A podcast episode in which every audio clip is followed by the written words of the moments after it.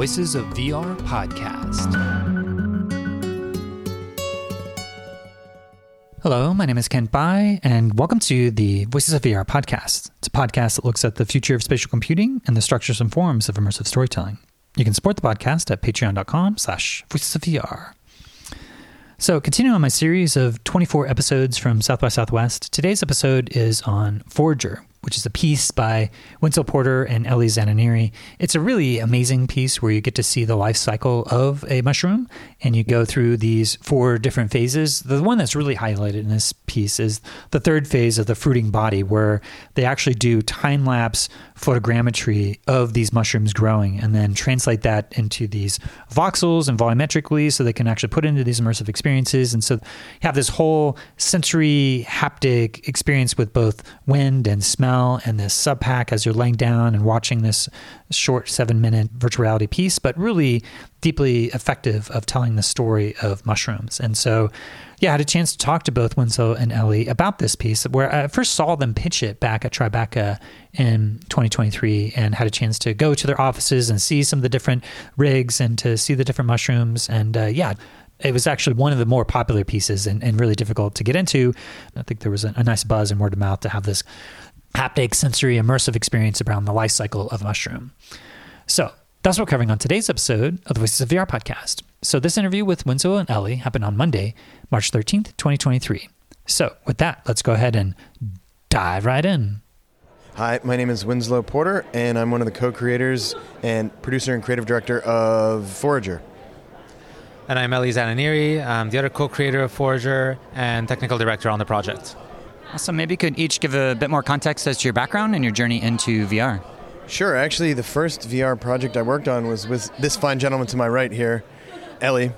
And we both worked on a project called Clouds, which was an early immersive virtual reality documentary about creative code where we could actually step into the artist's work. So it was almost like liberating the stuff that was normally inside of a two D screen, allowed us to see things like, it was almost like a gift to everyone working on the project because they actually got to see their own projects with an extra amount of depth that it felt like was an inevitability with a lot of it, and it was right when the first D K one came out, and so it was just an amazing, like, the proof of concept was really powerful. So I think we all got bit by the bug then, and we've been collaborating on all sorts of interesting projects since, and it was really just a nice amount of time. A COVID project with photogrammetry, time-lapse mushrooms, came together, and, and now here we are today with our premiere. And it's really exciting to be able to share it with the crowd. It's a really good energy to it.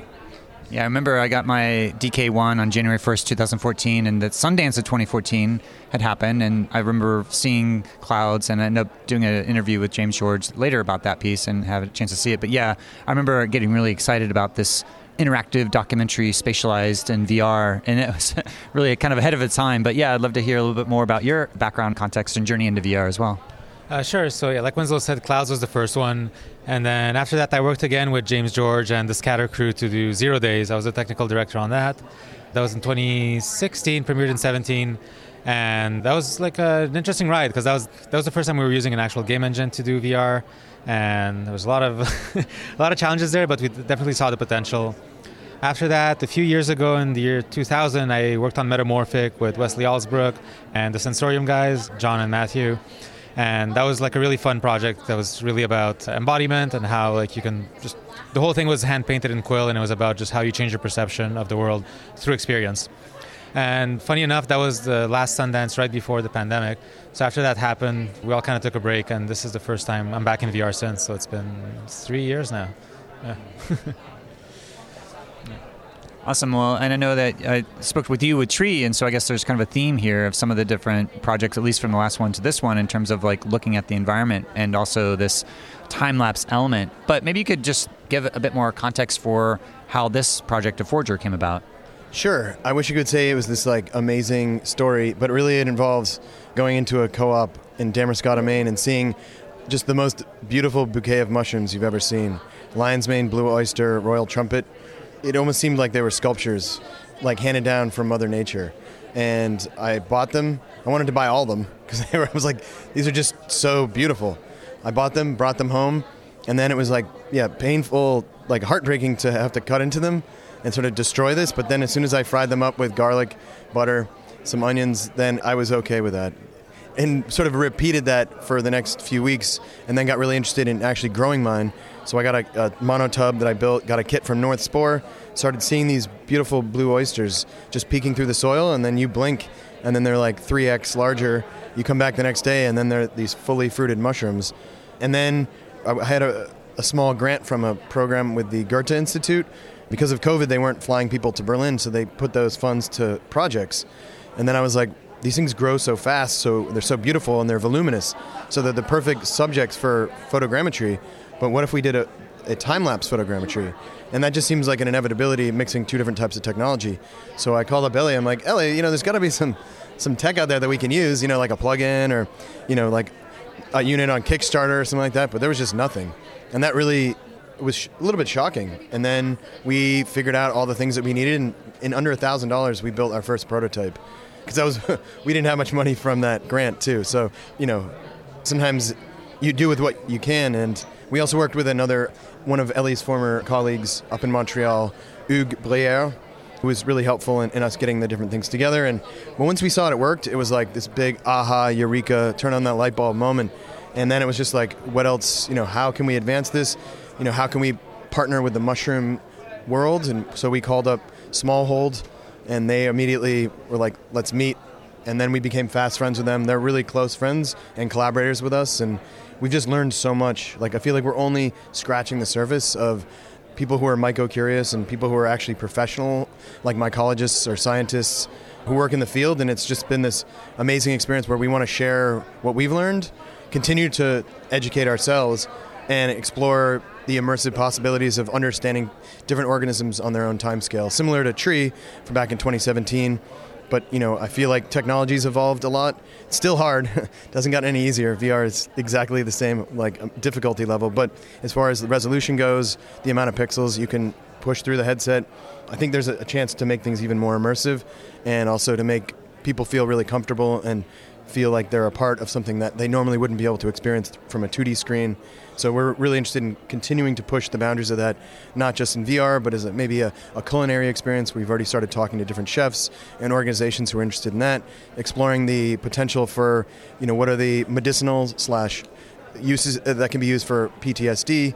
You know, the psychoactive and psychedelic applications are really fascinating, as well as, you know, how are mushrooms relevant sort of on a larger environmental impact level for myco or bioremediation, getting rid of fossil fuels that that are have been a challenge that could ultimately, you know, it could it could save us in so many different ways, and also as a, a fantastic meat alternative.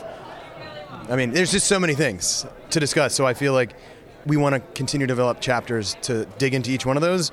And this is basically like an onboarding, just to understand the life of it, and then we can understand how it more directly impacts us through future experiences.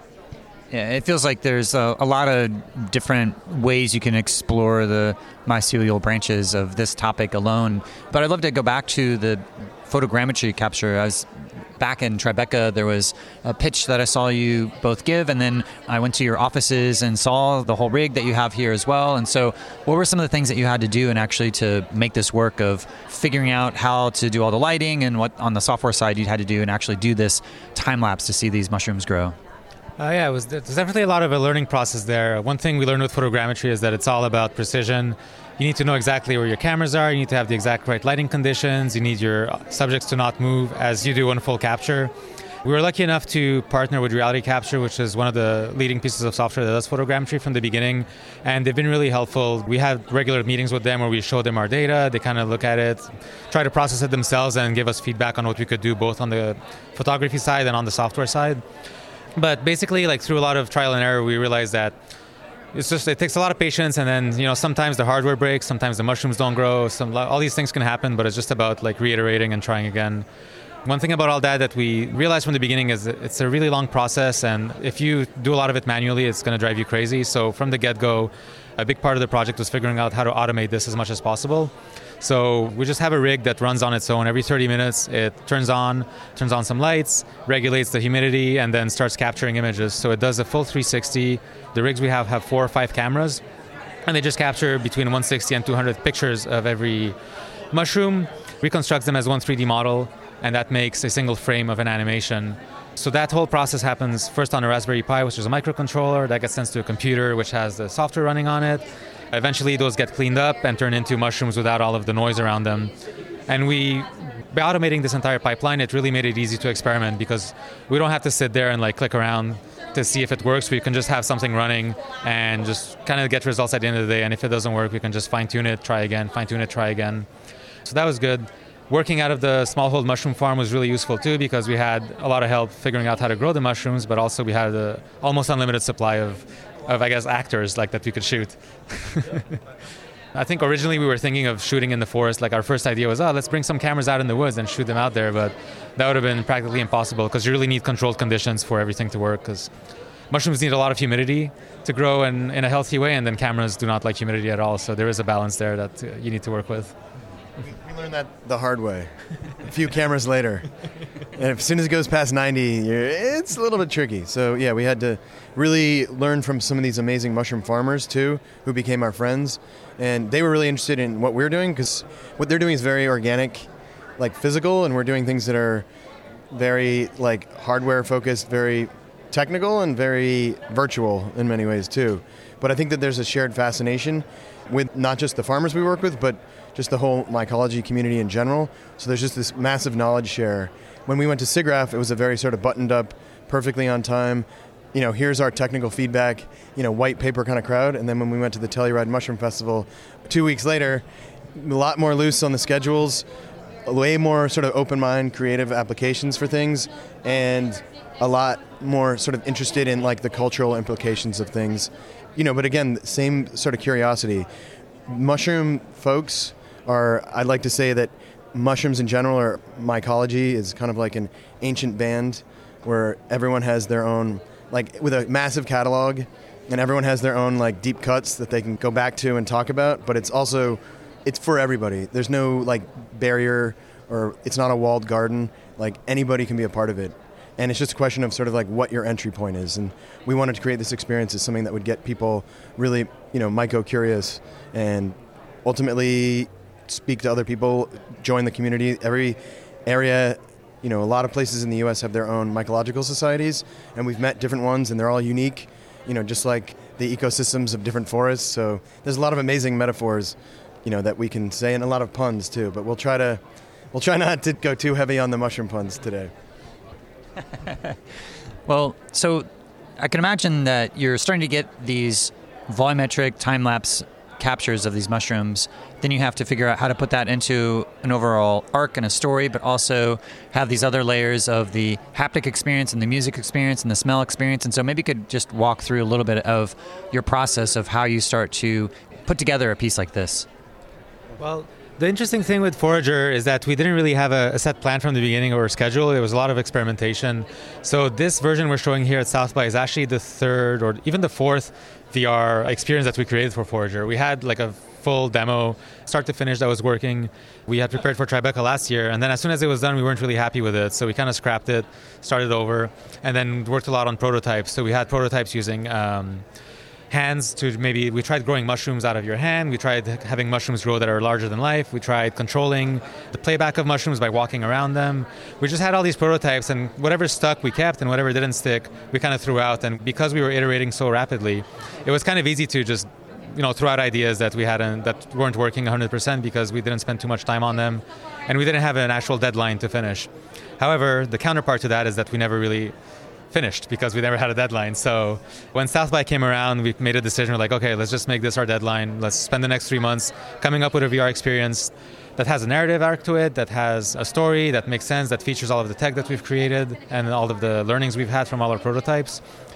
And that's kind of how it came together. I think Winslow is better suited to speak about all the multi-sensory stuff because that's really his his jam. But yeah, I mean, I, there's so many learnings from Tree, obviously, bringing like over one hundred thousand people through the experience. I didn't do every one of those people, but I brought in many, many, probably tens of thousands myself. And you just see sort of what works and what doesn't, and the reactions on people's faces when it is timed right. You know, it's not too overbearing in the experience where, you know, you don't want to hit people over the head with like, you know, a smell or with like, you know, haptics or, you know, you don't want to be getting in their ear like David Attenborough, telling them how they should be feeling about something. It's really a subtle dance between all the haptics, you know, the sight and the sound, and oftentimes they're just as important, because that's also how we navigate our own reality. And if we can simulate that in a way that feels comfortable, then you have more immersion, and with that you'll have more emotion.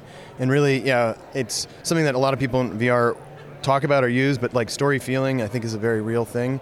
We're trying to express things that are often ineffable, like a feeling that can't be described by words, but you have to be able to evoke this through, you know, for us, it's a seven minute experience where we start as spores, we ultimately go down into the soil as mycelium, and then pop up as fruiting bodies, and then also with any life, there's also the decay as well. And that's a really difficult journey to tell. With tree, just the narrative, you know, as kids, we understand that seeds turn into trees, but no one's telling us, at least when we were kids, about the journey of a mushroom. It's a lot more nebulous, and so that's something that we wanted to elucidate through this experience, because I think mushrooms are now becoming so much more top of mind in popular culture, but also just for all the reasons I mentioned before, for all the benefits that they have. And they predate plants as well.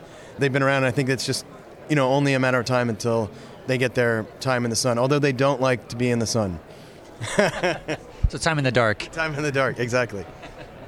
Well, I felt like you have this kind of like beanbag thing that you're sitting on, and you're somewhat upright but still mostly laying down, and you have, I don't know if it's a butt kicker or a SubPac or some sort of like haptic device in there. And so maybe you could talk about, because there there is a tight correlation between the music that's in this piece as well as having the low enough frequencies to actually feel it. And so I felt like this experience of like being so down deep in the roots that I feel like these low frequencies, not only in my body, but also the multimodal audio cues as well. I think those together, I felt like it was tying together both the audio and the haptic experience. That felt like a whole journey within its own right. So I'd love to hear you elaborate on how you build like contrast or building and releasing tension when it comes to like the whole haptic dimension. Yeah, well, I mean, I would say like a big part of that is working with Q Department, which was our uh, music and sound design partner on this project. And they really got it. Like, this is not the first time we work with them. They have a very open mind. They're very comfortable with V R. And we definitely thought that having a SubPac or some type of rumbling would be helpful to ground people, which a big part of the experience, because you're laying down, it's more of a meditative thing. You want to feel grounded. You want to feel like you're just part of the, the environment. So we knew we wanted to do that, but the rest of it was just sending them builds and sending them screencasts and them kind of understanding right away what we were trying to convey and just working with us to get it done. It was, a, I'd say, a fairly easy process. Like, they were great collaborators on that, just iterating on their own and just coming up with these solutions themselves. And us just putting on the headset and being like, oh, wow, this totally works.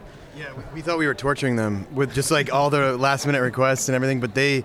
They really loved it, and I think what really helped those, we sort of got them into the mushroom mindset early on by bringing them to the farm, sending them blocks that they could grow themselves to sort of have that moment. Because, you know, with any V R too, it's what the knowledge you bring or the experiences you bring to it that help form what you're experiencing, because it's all contextualized based on, you know, what you've done before in your life and your knowledge of the subject that you're experiencing.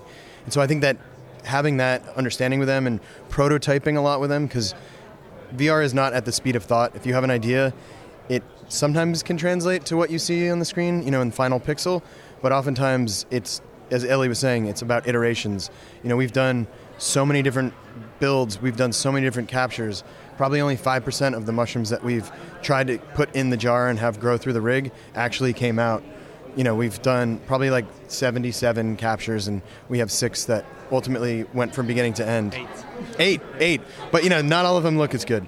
And, you know, if the power goes out in the facility, or like there's a pipes froze so that we couldn't get water to the fogger. You know, it was, if anything goes wrong, the whole thing can get messed up. But everybody in our team, including, you know, Q Department especially, totally understood that this process is experimental, and we're trying to do some things that, not to say that no one's ever done, you know, a lying down experience or people are mixing scent, you know, but I think it's really about how we put all these things together and make it so that it's a dance, you know, a symphony of the senses. Anyone? One thing I just realized now is that every single member of the team who worked on this project grew their own mushrooms, because as soon as we onboarded them, if they were in New York or in Austin or in L A, we tried to get them to visit one of the Smallhold mushroom farms. But even if they weren't, we shipped them a mushroom block so that they could grow their own mushrooms. That was kind of one of the first steps, like a, the onboarding to working on Forager. And most people, I think everybody did it, and everybody would come back with like pictures of the mushrooms growing after three weeks and be like, this is the craziest things I've ever seen. Like, I get it. Like, everybody kind of got why this was important and why this was like a really interesting thing to build. And I think it really helped, not convert, but just, you know, bring everybody onto the same page. Can you both elaborate on that? Because you've been speaking about the experiential element of the growing the mushrooms, but what were some of the your own personal insights of going through that process? Well, they kind of have a life of their own. Like, they're very easy to grow, and they grow extremely quickly. You can practically see them grow. Like, once it starts going, every two hours you can come back and look at your block, and it gets bigger. And they also change shape over time. So you, you know, we've grown so many. You realize, like, when they start, you have really no idea how it's going to end up. So it's really a, it's kind of a fascinating thing. Like, it's, they don't grow like plants at all. They just have their own way of growing. They take over a block of sawdust essentially, and then just these gnarly things come out of the top. Yeah, it's like, yeah, they have order from chaos, you know, like something that would normally be discarded. It's like the most beautiful form comes out of it. And also for us, working in the digital media space for so long, posting that first really clean capture, we didn't post much. We weren't putting the word out until we knew that the stuff worked, until we know we got something that looked good. And when we posted it, like, a lot of different members of the creative code community were totally convinced that it was procedurally generated. And they're wondering, like, you know, what type of software we used. And we're like, ha, that's exactly what the response we wanted. But Mother Nature, you know, we credit Mother Nature as our art director. In many ways, that's true, because we're trying to simulate things as accurately as possible. Obviously taking some artistic liberty for the simulations of mycelium underground, but, you know, we want to continue to use photogrammetry as much as possible to be able to bring things that you can model, you can texture, you can add really interesting shaders, but there's so much in nature that is just, again, beyond words, and that's what we want to try to bring in. When we take people to the studio, even if they're not in the headset, just seeing like a nice thirty-two inch monitor and seeing the mushrooms grow, people just start going, they just start making noises. Just like, wow, oh my, what the, an expletive here, expletive there, and then we're just like, high five. You know, it's just like, that is what we're trying to do. Those moments of joy, like, how do we evoke that? Through something that's, even if it's a representation of it, is like, that is the feeling that we're trying to to instill in the audience. And and I think that we're only beginning this process because there's so much more to explore. The more that we meet actual, like, scientists, I think that there's a lot of good findings that we can learn from them, and then also hopefully we can inspire some of their work from the stuff that we're doing as well. Yeah, there's something about watching it unfold over time where you get to see this creative process where you, you kind of imagine what may happen, but then it always defies your expectation in a way that it creates this novelty that it's like this perfect sweet spot of that art where you're able to, you know, have that level of something that's surprising and, and creative and novel. So I guess there's this other aspect, though, when you have, like, as you're growing, you're transitioning from one to the next by, like, transforming that into, like, a point cloud representation that then kind of morphs in. And maybe you could talk about those transitions of, like, as you have these volumetric things that get to the point where they're, at least when you stop filming them, fully grown in the sense that they're no longer being captured, but then to transition to the next, you kind of have this, I don't know if it's like a creative coding type of inspiration, but maybe you could talk about that transition. Sort of, definitely, like, the point cloud is like one of the, the creative code mediums that people use a lot. Uh, in our case, it was, uh, basically we had a challenge. The way the mushroom animations are built is that they are completely individual frames of an object growing. So every single frame is a three D model, which is completely independent from the previous one. So you can't really do optimization tricks like animating points. Like, it's really just completely different things that are growing one after the other. I think if we had more time and budget, we could figure out a way to optimize that. But for now, we just had to deal with massive amounts of data and reading these massive amounts of data from disk. So one of our lead devs that worked on this, his name is Will Young. He's based out of the U K. He came up with the idea of using point clouds because we could pack the point cloud data into images, and images can load really quickly on G P Us. So we have this, like, custom format that we're using to play back these animations that works really well with points. And by making the points big enough so that they overlap, but not overlap too much, just overlap slightly, it can look like an actual solid mesh and like a realistic mushroom. And one thing about our point clouds that's interesting is that they also still have lighting data, so we know, like, how they can catch light and reflect it, which also helps making them look realistic. So by coming up with this system, we were able to have, like, a workflow that made sense, that you could play back in real time. And then we also had point clouds, so we're like, okay, well, cool. Since we have point clouds, let's use point clouds as a transition system. Let's use point clouds as like, let's show the raw data that's hiding under the hood. Whenever we do transitions, or even whenever we do more abstract representations of the mushrooms, we can just kind of play with that idea and bring back like the creative coding, like uh, the, the creative coding, uh, I guess. Back to the roots, yeah, the roots, yeah. Because yeah, clouds was point clouds. You know, so it's like kind of an homage in a, in a way. But also in the beginning with the logo, you know, it's a sporulation. You know, it's everything is represented as points, and it's so it's a metaphor to show how also mushrooms are so responsible for the forest sort of being one entity instead of all these individual things.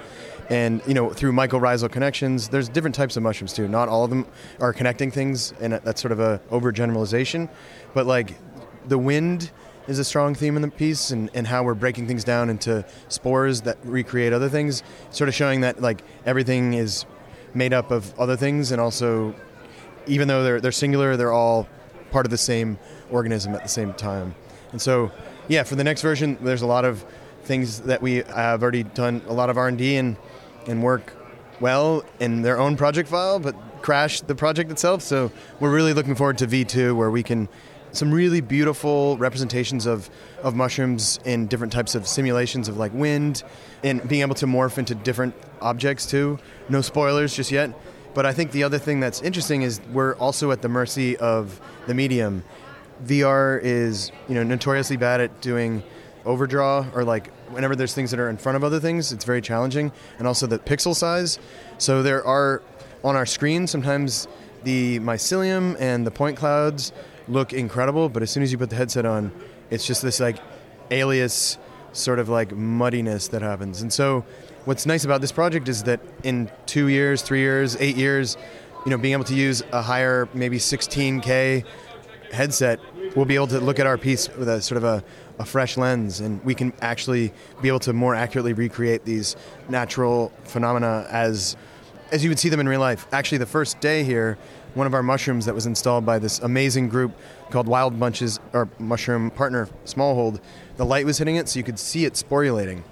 And it was like right on top of the installation. And so everyone was sort of looking at it. I thought that computers were on fire. But it was just this sort of natural thing that was happening. But you could see, you know, how small they were. But actually representing that realistically would not be possible in a game engine. So we made everything a little bit bigger, made everything a little bit more intuitive, because this is, again, a very unknown narrative that we're just trying to chip away at. Yeah, the first day that I saw it, the wind and the smell wasn't quite set up or working correctly yet, but I just had a chance to see it now, and I felt like being able to feel the wind at certain points, it's very subtle, but actually like very immersive in a very odd way. I mean, you think it would like not be as effective as it is, but it's actually very grounding in a way that makes you feel a sense of your body and your haptic experience that gets just much more embodied immersion into it. But in the smells, I've heard there was like four different smells. I think I could distinguish a couple of them that were kind of subtle, so I'd love to hear a little bit about that process of both designing the smells and trying to get the dispersal of that smell just right. Sure. So there were five smells. There's the pine forest. Resinous Pine two was what the actual name was. Uh, we worked with Scenttronics and O W Smell Made Digital for the actual scent delivery device, and this is one of the first times that they were using it as well. So a lot of it is, you know, very much like trial and error, trying to see how things work, and everyone gets a slightly different experience. Ellie, unfortunately, after COVID, can't really smell. Uh, so I was definitely put in charge of making sure that those smells were approved and sent back, and, you know, all in a very short period of time. We actually got the smells the night before we went live. But we had already done some back and forth, you know, A B scent testing, and, you know, gave descriptions of what we wanted, and they did a really great job. But so yeah, resinous pine was the first one. Then it was basically like a forest floor. Then it was like a, an underground, earthy underground smell, and then it was kind of this like slightly funky mushroom. And then we also go back to then the forest floor, we go back to the resinous pine, and then we have this sort of sweet exhaust smell to sort of, along with the visuals where you see like trash accumulate, and you see, it's sort of subtle, but you can see the shadows of buildings. That we wanted to literally foreshadow the fact that there was a city, sort of see time passing, and also the sounds of the city too. So all these elements together allow you to advance the narrative in that way. But then what's interesting, you mentioned about the wind, and you know, wind is something that's really fascinating because there's no H D wind, there's no four K wind, like wind is wind. And it's also something that our skin, we trust that sensation, just a little we're just using one speed, but we're able to click it on and off at different intervals, so it can simulate just like a slight gust. But you trust your body, your nerves, to tell you if that's real, and it knows that that's real.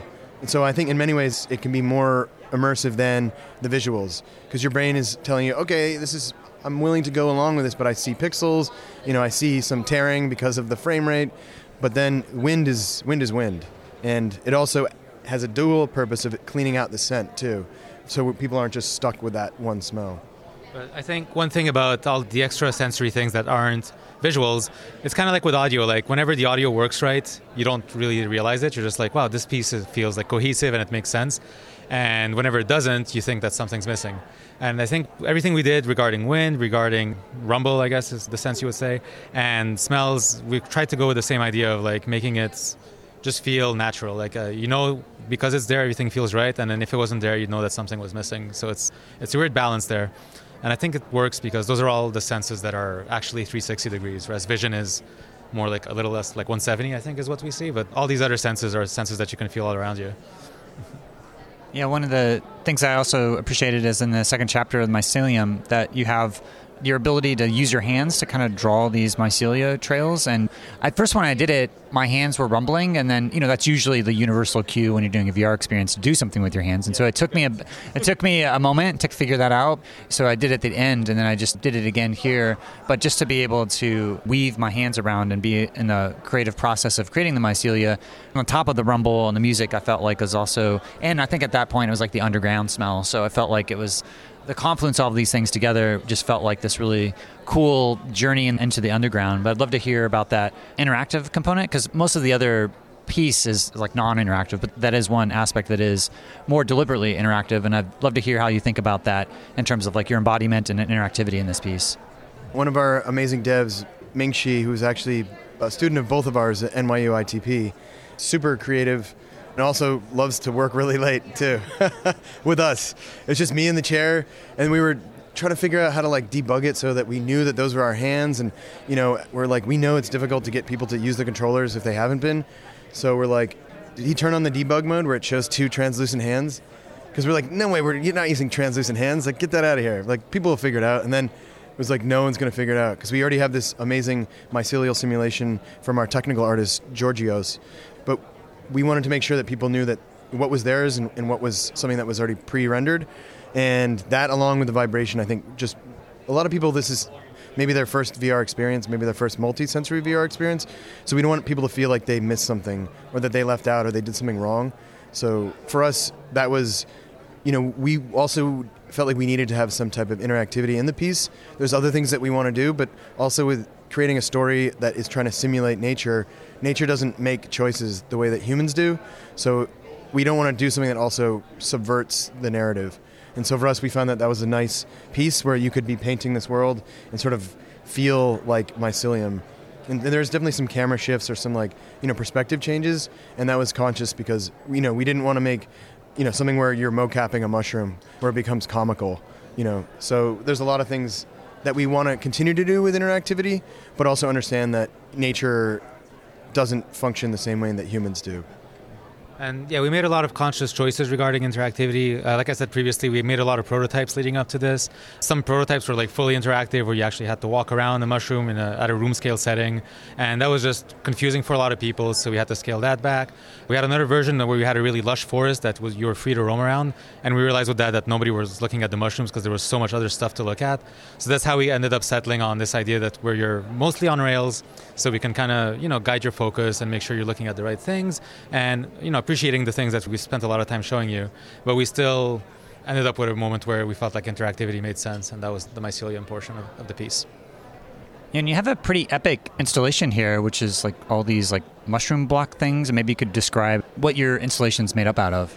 Yeah, so we were really lucky to be able to work with some people that we've done other V R experiences with before, like Justin Durazzo. He was at Droga when we were doing Tree, but when he was at Droga, he also worked on Procession with Ellie last year.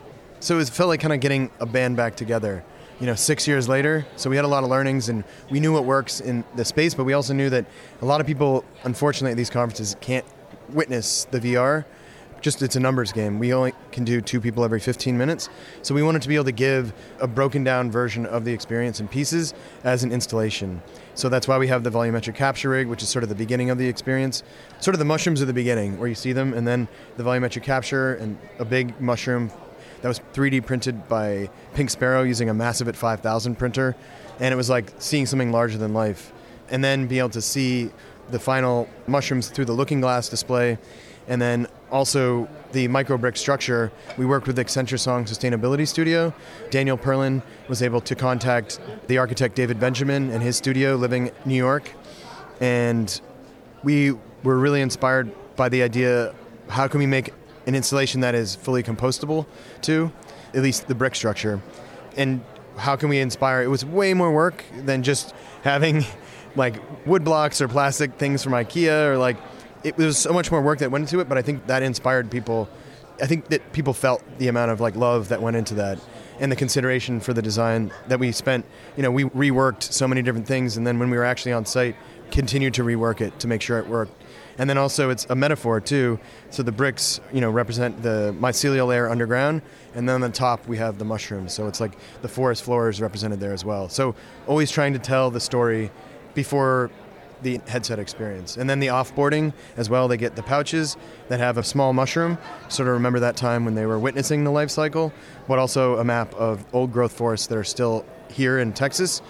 You know, I'm not sure how many people will actually drive an hour east and go foraging, but I think it's to make this feel specific to Austin, and we'd love to do that for every other place that we show. And I think that that makes it personal, like that feeling of being back in the headset, or like that memory that they had, even though it was virtual, it still can feel real. Just to clarify, I'm not sure you said it, but the bricks are made out of mycelium, so they're grown in molds and they are mushroom bricks. So I think that, yeah, like Winslow said, it was important to do that because we're thinking if we're making a project about climate or about the environment, it doesn't really make sense to just like have a bunch of plastic everywhere that, you know, is going to end up in a landfill in like four days. So we really felt like it made a lot more sense to go the extra mile and find something that, I guess, more conscious. Mm-hmm. And, and that was made by a company called Ecovative, and we thought that these bricks were something that people were building structures out of all over the place, and they were amazing. But they're like, you want how many bricks? Um...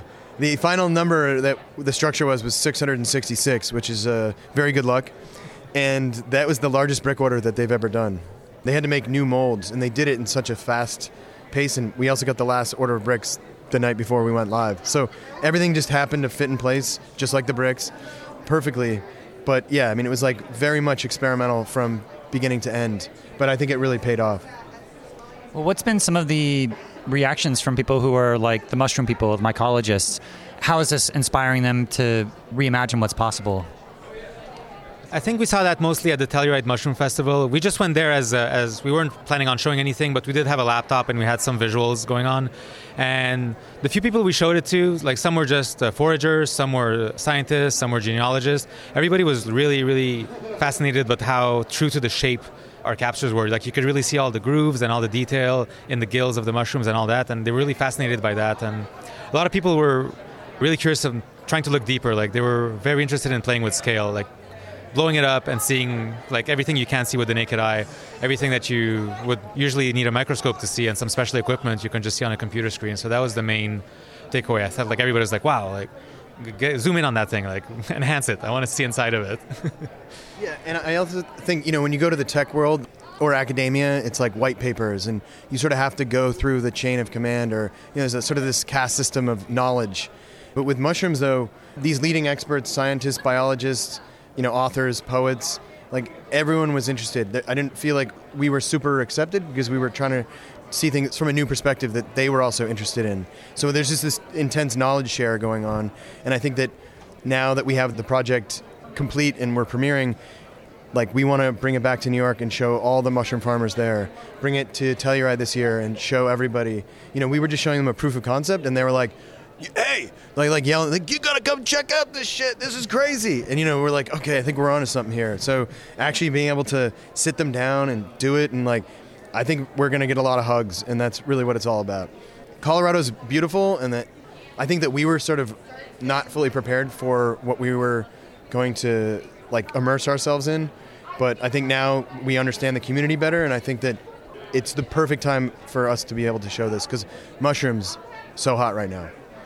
Yeah, I know that this was one of the more popular experiences and surprisingly difficult to get into. I know usually during the press preview, you were able to see stuff and it was a relatively short experience, but pretty much booked out for each of the days. And so it sounds like it's really resonating with the crowds here at South by.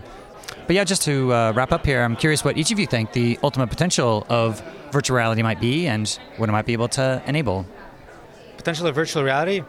I think for me, like the projects I'm really interested in making and the projects that I find successful are projects about embodiment, like really, you know, seeing things from a different perspective, understanding things from a different perspective. I think that's really where virtual reality really shines. And I think the more we can improve that and make it be more, uh, I guess, work better and better, like make the encompassing, how can I say this? Like the, make the encompassing portion of virtual reality better is what's going to make it more successful.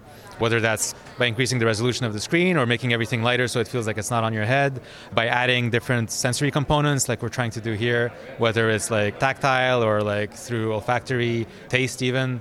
I think just bringing that all together to build something that's more immersive and just, you know, re- you makes you really f- transports you somewhere else as something else is what excites me about it. Yeah, I mean, ultimately, I think I think that the problem is we're so caught up in these hype cycles, you know, V R, then A R, and then like crypto, and then N F Ts, and now A I and metaverse. Like, it's all buzzwords that people who don't really understand the industry or the potential keep sort of overinflating, and then it never matches expectations. I think it's all about connecting to a narrative. Some of the best V R experiences that I've been able to, you know, lucky enough to be able to witness are from like six years ago. Like, Draw Me Close, like, even thinking about that, like, I could burst out into tears. In fact, I, I do, and I, and I describe that to my class. I, like, needed a moment. I, like, started getting goosebumps, and I was just started to cry. And everyone's like, what the hell's wrong with our professor? Is he, like, bipolar? Like, what is going on here? But no, it's like that stuck with me in such an amazing way because there was a certain humanity to it. There was a certain, like, it wasn't about the frame rate. It wasn't about the clarity. It was about the connection. And I think that also... people, yeah, are putting way too much importance on the technology. Granted, the technology could be lighter, could be higher resolution, could be cheaper, you know, the access to it. And I think that there's a lot of buzz around the metaverse, which is, I think the good part of that buzz is that people are understanding that it has a potential. But I think that connecting brands to people is maybe not the best way we should be thinking about it. Or how do we recreate an office setting in, in a headset? Like, how do we get people to work more in V R? Like, that's not what it should be for. It should be about enabling narratives, embodiment, things that you can't do in real life. How do we have hyper-real experiences? How do we have surreal? How do we witness things on another time scale? And, you know, and empathy, that word gets thrown around a lot, but ultimately I think that there is a huge potential for a new generation of people who now know Unreal like the back of their hand and can do things really inexpensively with a group of friends. They could turn out something in like a few months that will, you know, really impact people's perception of things that previously were not thought possible. Awesome. Is there anything else that's left unsaid that you'd like to say to the broader immersive community?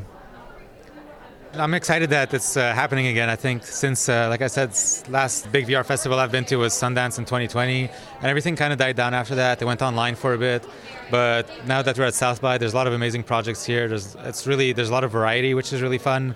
I think you can see the medium maturing, and it's really exciting that it's still going strong.